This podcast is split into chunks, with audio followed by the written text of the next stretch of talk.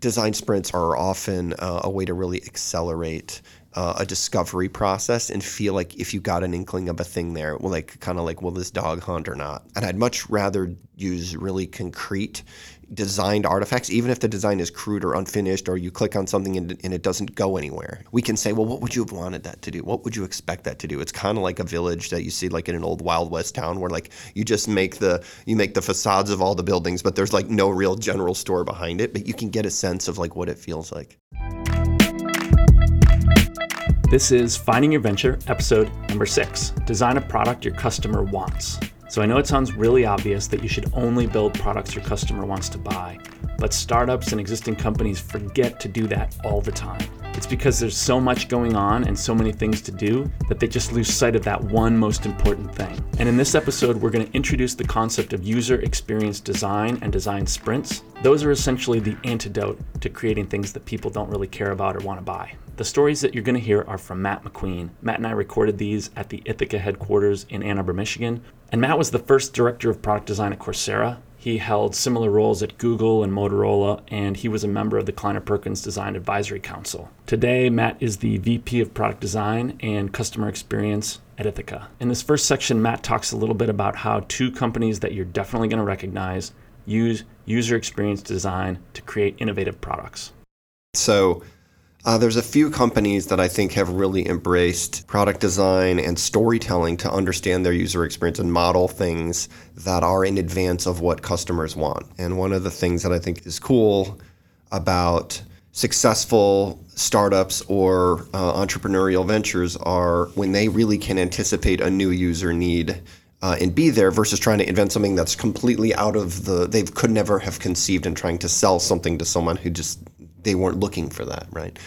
I'll, I'll use kind of three examples of uh, disruptive startups from the Valley, and, and they're pretty well known.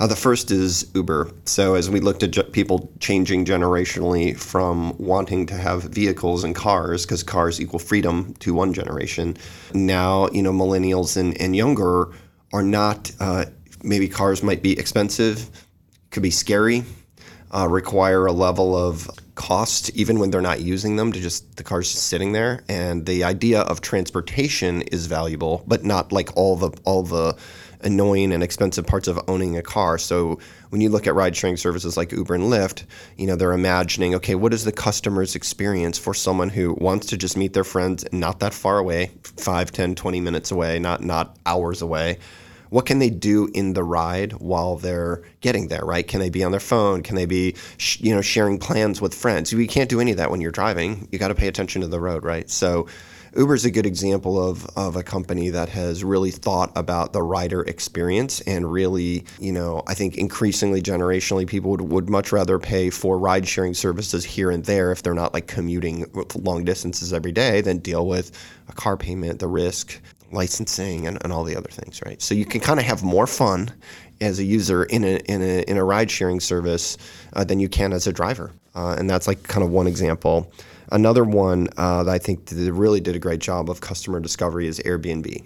So they started out as like, hey, how do we help people stay in a town when the hotels might be full or when you really want a more authentic experience, especially if it's like in another country or someplace that's unfamiliar to you. So their whole positioning is sort of like feel like a local, even when you're not. Uh, you know, you don't want to go somewhere and feel like a tourist. Oh, I'm staying at the Hampton Inn or the the Hyatt, right, with with thousands of other people. You're like in a town or you're in a na- in the cool neighborhood, not like in the city center. Um, and they've really done a lot of discovery around why people want to travel. So what's even cooler is they've started a uh, through understanding their customers and sort of designing these journeys. Um, and I think about it like storytelling, right? Like here's a here's a story of some people that want to like go to Barcelona for a week together, right? Um, and Airbnb started this in addition to space and and the accommodations, something called Airbnb experiences, which is like do glass blowing in Morocco or do these uh, you know nature walks in the Galapagos, right? Like if you're going to be there anyway, and you're the kind of um, person who wants to have a more authentic experience, it's not just where you sleep that makes it authentic; it's what stories you bring home. Airbnb also kind of famously involved uh, there when we think about a customer journey mapping or like drawing, you know, what the customer experience is, they used Pixar right? They have a lot of cash, right? As well funded, but uh, you know, if you think about the best storytellers in the world, it's like it's it's the Pixar movies and the Pixar animators and the storytellers, and they they help them draw so they could get their whole company on board with like what is the best experience you could have when you travel, and and how do we bring that to life? So if you if you go into the Airbnb offices, you can still see on the walls like some of these keyframes and pictures of amazing sketches, and it, it's not that the fidelity is what matters; it's the meaning of it, right? It can be low-fi but high meaning. So a lot of product design is about storytelling and drawing, if, you know, from the customer's perspective, what they want to experience in that in that product or service. That's also a cool example of how they were already Airbnb already arguably dominating their space and disrupting hotels, but now they, leveraging their brand, which they spend a lot of care and attention paying attention to their brand and, and what they can do. They really just went one whole big concentric circle out from where am I sleeping tonight to what am I doing when I'm in Barcelona?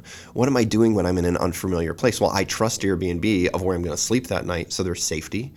I would trust them to help put on a cool, you know, learn how to bake macaroons in Paris, you know, with me and my four friends. Like the, the trust is already there. So, like you said, they're continuously innovating around how do we make people feel like a local, not just how do we find people a place to sleep tonight, right? Mm. It's like a level up in value. Okay, so now let's zoom in a little bit. In this next section, Matt talks about his experience at Coursera. And what you'll hear is how Matt and his team used user experience design and design sprints to continue evolving the product suite to help the company grow. I joined Coursera when they were about 60 people, and uh, the organization was figuring out uh, online learning, and I joined as their first uh, head of product design. And I think a lot of the work that we had to do at the beginning was, you know, it sort of started as like, hey, here's some Stanford courses online and it, it changed us into need finding around like what were people sort of quote unquote hiring us for, right? It wasn't like I want to take a course. It was I want to change in the outcome of my life or my professional trajectory, my career.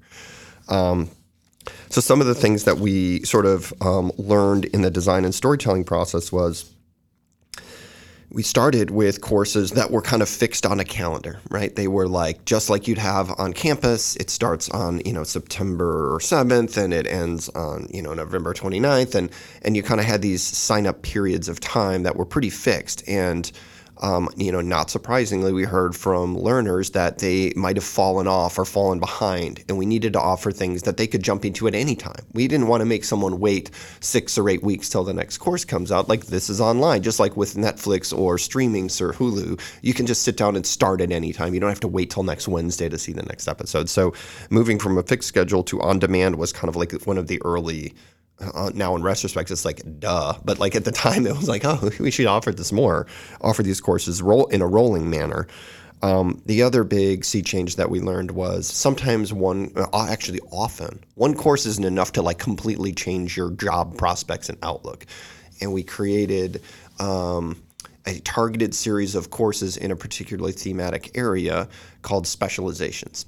And that's where you go from I want to take a class in accounting or statistics or um, you know how to be a people manager and actually extend it to a practice area. So it's less than a fully it's less than a huge degree but it's more than one course. And that's where you could really say hey if i took this specialization at coursera um, i now have much more uh, these these courses linked together. There's a there's almost like a field of practice in them uh, some of the things that we were doing to get to specializations were I remember doing uh, like design sprints in kind of a big room where we had boards on the wall and we're tacking up pictures of what the students are thinking and doing at these different times. And we had to really create bridges from one course to another, right? What we wanted to say was like, hey, you completed course two of, of five. Um, here's what the next course is like with a video trailer and the professor talking and getting students excited about it because each time you have a little gap between the courses, you have a chance for someone to fall through the cracks and not continue. And we were all about a metric we called CPR, completion progression rate. So, how much are students completing courses and then progressing to the next ones? That was a really important metric for us to watch because it, it led to uh, course completion. Uh, and I will also note that University of Michigan, a huge partner uh, with Coursera, uh, starting the specializations programs. There's a um, University of Michigan Ross a School of Business, all about leading people in teams. That Dean DeRue kicks off with an amazing speech. So you know, just for, for local interest. Um, early adopters of specializations and specializations that have done really well have also come from the University of Michigan. Uh, then I think another big sea change that we experienced was we were really uh, I'll think about like a Coursera as like a direct to learner or direct to consumer product. Like we had individual students that were very self motivated. You wouldn't be on Coursera taking courses unless you're sort of trying to level up anyway. But we had a we kind of had some aha moments when different organizations were like, "Hey, we learned we have you know 15 or 20 engineers all trying to take this Python for everybody course." Um, can you guys give us a break on, on price?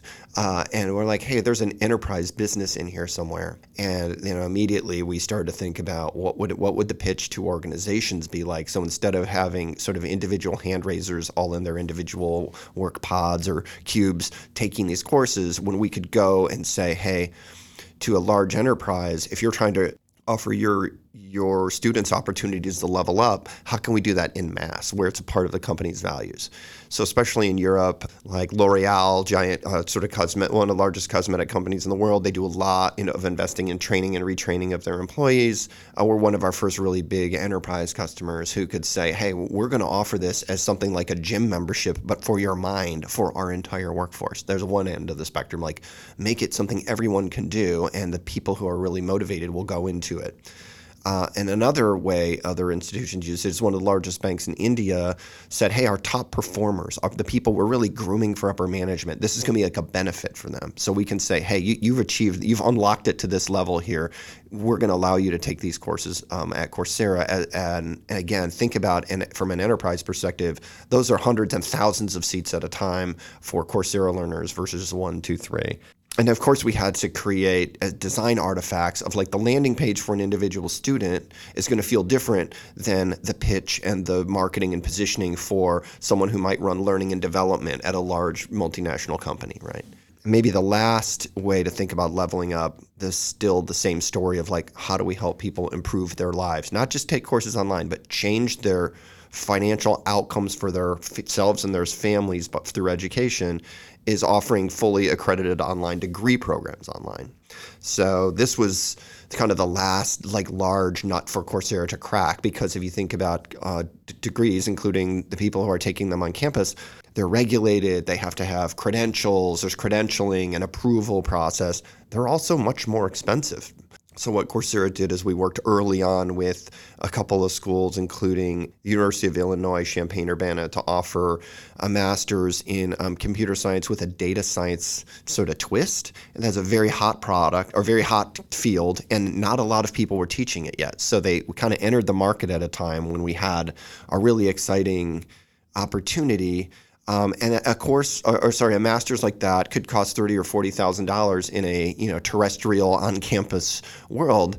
I don't think there's no way you could charge that much for an online course, but it could certainly be more than like ninety-nine dollars or three hundred dollars, right? Like now we're in the thousands, right? So I think you know just offering that, understanding the value that you can provide you know each one of those sort of levels up of, of scale right? From individual courses to specialization specializations to sort of business to business and enterprise and then all the way up to like degree programs. What we learned is like people don't want to just think about the, their four years of college as the place that they that they did all their learning and now the rest of their life is just like reading books or or or worse like not doing anything to upskill yourself right? The idea of continuous lifelong learning, I think, is now with us, and the fields are changing all the time so fast. The fields of data science and machine learning and AI, you know, arguably didn't even exist in the professional world like in mass, you know, eight or ten years ago, right? So if you think about that fast forward, there's there's going to be a new discipline and a new field that exists five years from now that we don't even know what it's called, and there needs to be a way for people that are post college to to learn it and understand it. And if you think about the framing of the value prop you have for your customers through that long story arc of their life, like I think there's really a lot of opportunity to unlock value. Now, as a third step, let's zoom in even closer and get really into the weeds. In this section, I asked Matt to talk very specifically about how they did design sprints, who was in the room, what types of activities they would do, and share some recommendations for resources and books for those of us that want to start doing this in our own startups and our own companies. I can't not mention the uh, Google Ventures book called Sprint. You know how to do a design sprint in five days with um, Jake Knapp, and that's excellent. Whether you're a designer or just you know a smart business person or, or a creative person, it's a really great guidebook, and it is literally the the guidebook that is, I think, now our industry standard for designs. In the in our case, I mean, usually they're done in four or five days, and you what you would want to assemble is um, a product manager or a, like let's call it a business owner, someone who's not a designer but but is really thinking about how this is going to be important for the organization. You know, a couple designers. Uh, we were really fortunate to have someone who was exceptional at drawing in freehand, and she helped really telling that you know drawing the drawing the student like and with little thought very literal thought bubbles above their head just like you'd see in like a comic strip like what am i thinking feeling and doing for each of these steps, right? I'm considering a program where I'm going to skill up. Then I'm reading a page that tells me about what it could do. And that's, you know, so we've got mock comp web pages up and we're really trying to get the pitch down. Like, what, what would they want to hear? Would they want to read a syllabus? Would they want to hear from a professor? Would they want to just see the, you know, and bask in the glory of that brand? Is it Stanford? Is it Michigan? Is it Duke, right? Like, how much of that is important? And uh, you know often we have a researcher and maybe an engineer because what you don't want to do is come out of that program and then just hand some who you know a lot of decisions are made in that. You don't want to just hand that to a team and be like okay make this even though you had no say in how it came together. So a lot of the engineers that we might have brought into something like that are really there to help get them give them context for the, the solutions and the outcomes we want because they'll be figuring out exactly how to do it technically.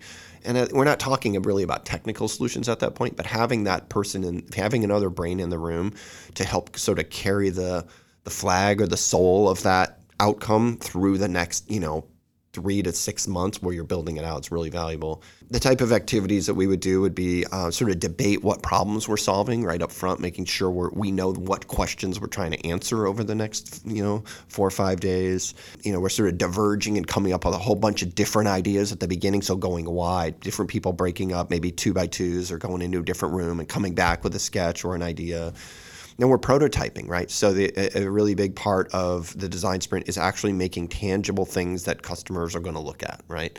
Whether that's InVision prototyping, there's so many good, cheap uh, prototyping software packages available. Um, the designers might be driving that, you know, or someone else might be if they're if they're comfortable in that way. And then I think usually what we try to do by the end of the week is like a validation phase where we bring in people that might that would fit the criteria of who we're trying to meet as a as a potential customer, and then share our prototype or our uh, art, let's call them like design artifacts, right? Could be posters, could be pages, could be clickable mobile site, and really just trying to get that that insight back to the team right away because you can tell an amazing amount. And I'd much rather use really concrete designed artifacts, even if the design is crude or unfinished, or you click on something and, and, it doesn't go anywhere. It, you know, we can say, well, what would you have wanted that to do? What would you expect that to do? It's kind of like a village that you see like in an old Wild West town, where like you just make the you make the facades of all the buildings, but there's like no real general store behind it. But you can get a sense of like what it feels like. Design sprints are are, are often uh, a way to really accelerate uh, a discovery process and feel like if you got an inkling of a thing there, well, like kind of like, will this dog hunt or not? In the show notes, I added a link to the book that Matt referred us to. And Matt also provided a picture of the design sprint room at Coursera where they were doing all this work. And I think it really helps just kind of make it feel very real. So definitely check that out. Matt, thanks for coming on and sharing these stories with us. As you know, and I tell you all the time, you're somebody that I'm so glad lives here and is part of this ecosystem. You add a lot of value and bring a really fresh perspective. Before we go, I want you to hear really quickly about another class at the University of Michigan where you can learn and practice design thinking and user experience design. My name is Lana Krolikowski. I teach creativity and design parentheses thinking, um, which is a particular way of viewing the world of problems and how you want to approach solving those problems. So for entrepreneurs, it's really interesting because what we focus on in class is having empathy for your users, empathy for the potential customers you might have, and discovering how do you find out what their actual problems are because that's what you can make money off of is solving problems more so than coming up with a great idea and then trying to shove it into a problem space. So we go through a semester long project where you get to experience all these different design thinking tools which go into your toolbox of your brain to use later on uh, in your career, but it gives you lots of different ways of approaching problems and evaluating problems and figuring out what the real problem is, not just the symptom, because that's what really helps the world get better. In the next episode of the podcast, we're going to start talking about marketing, specifically how to use math to do marketing better. Rishi Narayan from Underground Printing and AFC Ann Arbor is going to tell you a really funny story, so I hope you'll join me for that one too.